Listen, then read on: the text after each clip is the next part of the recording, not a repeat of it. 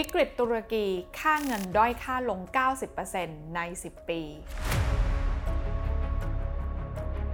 เชื่อหรือไม่คะว่าตุรกีเคยเป็นประเทศหนึ่งนะคะที่ได้รับการขนานนามว่าเป็นประเทศเศรษฐกิจเกิดใหม่ ที่ถือว่าเป็นดาวรุ่งพุ่งแรงประเทศหนึ่งของโลกเลยทีเดียว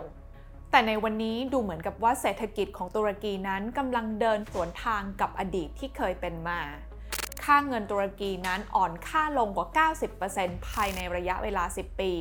ทำให้ราคาสินค้าและบริการพุ่งสูงขึ้น ประชาชนส่วนใหญ่ต้องเดือดร้อนกับค่าใช้จ่ายที่มากขึ้น จนทำให้วันนี้ตุรกีเปรียบเสมือนผู้ป่วยรายใหม่ในยุโรป อะไรที่ทำให้เศรษฐกิจตุรกีเดินทางมาถึงจุดนี้ได้ ลงทุนแมนจะเล่าให้ฟัง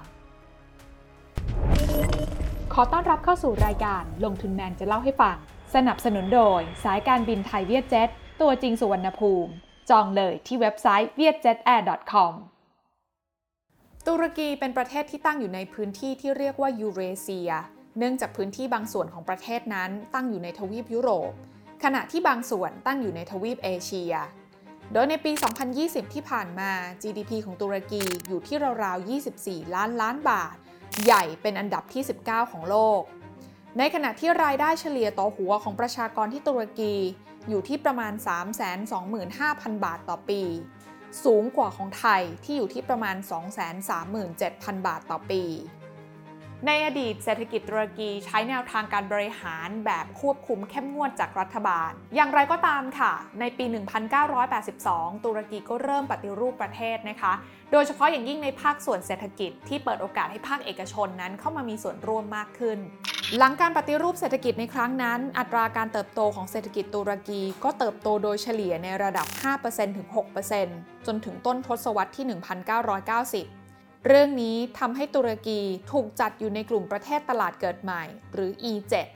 ร่วมกับจีน อินเดีย บราซิล รัสเซีย อินโดนีเซีย และเม็กซิโก อย่างไรก็ตามจากประเทศที่ทำท่าจะเป็นดาวรุ่งพุ่งแรงทางเศรษฐกิจ มาตอนนี้กำลังเจอปัญหาทางเศรษฐกิจ 2 เรื่องใหญ่ ๆ นั่นก็คือ การอ่อนค่าของสกุลเงินรีลาตุรกี กับการพุ่งขึ้นของอัตราเงินเฟ้อ ซึ่งสาเหตุสำคัญนั้นเกิดมาจาก 2 กรณีก็คือ 1. การขาดดุลบัญชีเดินสะพัดจำนวนมหาศาล จนต้องก่อหนี้ต่างประเทศจำนวนมาก ในทางเศรษฐศาสตร์นั้นนะคะบัญชีเดินสะพัดจะหมายถึงบัญชีที่แสดงให้เห็นถึงเงินไหลเข้าไหลออกของประเทศนั้นๆ ค่ะ ไม่ว่าจะเป็นจากการขายสินค้าและบริการ หรือว่าการซื้อหรือการนำเข้าสินค้าและบริการจากประเทศต่างๆ และถ้ารายได้น้อยกว่ารายจ่ายในแต่ละรอบบัญชีนั้นนะคะ ก็แสดงให้เห็นว่าประเทศนั้นๆเนี่ยมีดุลบัญชีเดินสะพัดที่ติดลบ รู้หรือไม่คะว่าระหว่างปี 2014 ถึง 2018 ตุรกีขาดดุลบัญชีเดินสะพัดรวมกันกว่า 5 ล้านล้านบาท ซึ่งเรื่องนี้ทำให้ตุรกีต้องมีการกู้ยืมหนี้เป็นสกุลเงินต่างประเทศมากขึ้น โดยในปี 2018 หนี้ต่างประเทศของตุรกีก็เพิ่มขึ้นจนสูงกว่า 15 ล้านล้านบาท จากที่ก่อนหน้านั้นอยู่ที่ประมาณ 10 ล้านล้านบาทในช่วงก่อนปี 2014 โดยในปี 2020 หนี้ต่างประเทศของตุรกีก็มีสัดส่วนสูงขึ้นถึง 63%ของ GDP โดยสัดส่วนนี้เนี่ยนะคะถือว่าปรับเพิ่มขึ้นจากระดับ 37%ในปี 2010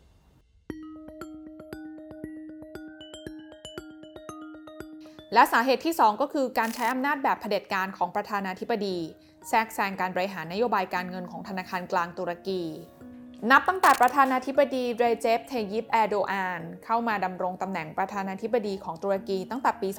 2014 ภาครัฐนั้นก็เน้นในการพยายามกู้เงินจากต่างประเทศนะคะเพื่อมาลงทุนในโครงสร้างพื้นฐาน ระบบสาธารณูปโภคต่างๆ รวมไปถึงการใช้มาตรการกระตุ้นเศรษฐกิจทางการคลังหลากหลายอย่าง ด้วยเม็ดเงินจำนวนมหาศาล อย่างไรก็ตามค่ะเมื่อปี 2016 ก็มีการพยายามที่จะทำรัฐประหาร ในขณะที่ประธานาธิบดีเรเจปเทยิปแอโดอานกำลังอยู่ในช่วงพักร้อน แต่ปรากฏว่าไม่สำเร็จ และหลังจากนั้นต่อมาอีก 2 ปี ก็มีเหตุการณ์ที่ทหารตุรกี สู้รบกับกองกำลังประชาธิปไตยซีเรีย ในประเทศซีเรียช่วงต้นปี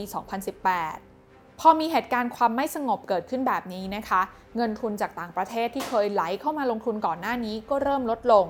เพราะนักลงทุนนั้นขาดความเชื่อมั่น และไม่ใช่แค่นั้นค่ะ เรื่องนี้ยังทำให้เกิดการไหลออกของเงินทุนจากต่างประเทศ ส่งผลให้ค่าเงินลีลาของตุรกีอ่อนค่าลงเรื่อยๆ ย้อนกลับไปดูนะสิ้นปี 2014 เงิน 1 ดอลลาร์สหรัฐจะเท่ากับ 2.3 ลีลาตุรกี ในขณะที่อีก 4 ปีผ่านไปนะสิ้นปี 2018 เงิน 1 ดอลลาร์สหรัฐ เท่ากับ 5.3 ลีลาตุรกี และเรื่องร้ายๆ ก็ยังไม่จบลงแต่เพียงเท่านั้นนะคะ เพราะว่าค่าเงินลีลาตุรกีนั้นยังถูกซ้ำเติมจากสถานการณ์ความขัดแย้งทางการค้า ระหว่างสหรัฐอเมริกาและตุรกี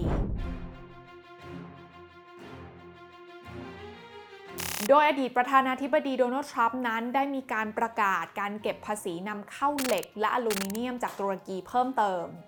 หลังจากนั้นค่าเงินลีลาตุรกีก็ดิ่งอ่อนค่าลงมาเรื่อยๆ จนในตอนนี้นะคะเชื่อหรือไม่ว่าการที่เราจะแลกเงิน 1 ดอลลาร์สหรัฐนั้น ต้องใช้เงินลีลาตุรกีถึง 13.6 ลีลาตุรกีกันเลยทีเดียว ซึ่งการอ่อนค่าลงของเงินลีลาตุรกีนั้นก็มาพร้อมๆ กับภาวะเงินเฟ้อที่รุนแรงมากขึ้นเรื่อยๆ ในปี 2014 อัตราเงินเฟ้อของตุรกีนั้นอยู่ในระดับประมาณ 9%ในขณะที่ปี 2018 อัตราเงินเฟ้อของตุรกีพุ่งขึ้นมาสูงกว่า 16%และล่าสุดในต้นปีนี้ค่ะ อัตราเงินเฟ้อในตุรกีนั้นก็ยังคงพุ่งสูงขึ้นอย่างต่อเนื่อง จนเกือบ 50%ซึ่งถือว่าเป็นระดับที่สูงสุดในรอบกว่า 20 ปี ยิ่งเงินเฟ้อสูงขึ้นก็ยิ่งทำให้ค่าเงินลีลาตุรกีนั้นอ่อนค่าลง จนทำให้ไม่มีใครอยากที่จะถือเงินลีลาอีกต่อไปค่ะก็เลยเกิดกระแสเงินทุนไหลออกอย่างต่อเนื่อง ซึ่งทางเดียวที่จะหยุดยั้งเหตุการณ์แบบนี้ได้ ก็คือธนาคารกลางของตุรกีนั้นจำเป็นที่จะต้องขึ้นอัตราดอกเบี้ยนโยบาย แต่สิ่งที่เกิดขึ้นก็คือประธานาธิบดีเรเจปเทยิปแอโดอานกลับตัดสินใจแทรกแซงการบริหารนโยบายการเงินของธนาคารกลางตุรกี เพราะเขาอยากให้อัตราดอกเบี้ยอยู่ในระดับต่ำโดยให้เหตุผลค่ะว่าต้องการกระตุ้นการเติบโตทางเศรษฐกิจของตุรกี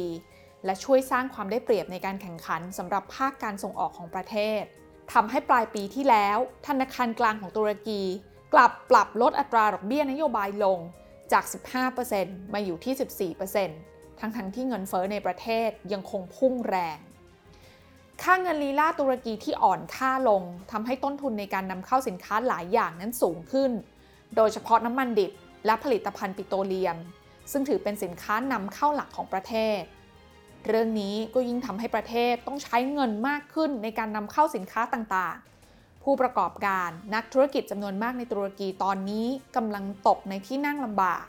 เพราะต้นทุนการผลิตพุ่งสูงขึ้นมาก ราคาสินค้าและบริการต่างๆ ก็แพงขึ้นจนสร้างความยากลำบากให้แก่ชาวตุรกีอย่างมากเช่นกัน อนาคตของตุรกีหลังจากนี้จะเป็นอย่างไร ถือเป็นสิ่งที่คนทั่วโลกต่างจับตามองนะคะ แต่สิ่งที่เห็นแล้วตอนนี้แน่ ๆ ก็คือ ปัจจุบันตุรกีได้กลายเป็นผู้ป่วยรายใหม่ของเศรษฐกิจยุโรปเป็นที่เรียบร้อยแล้ว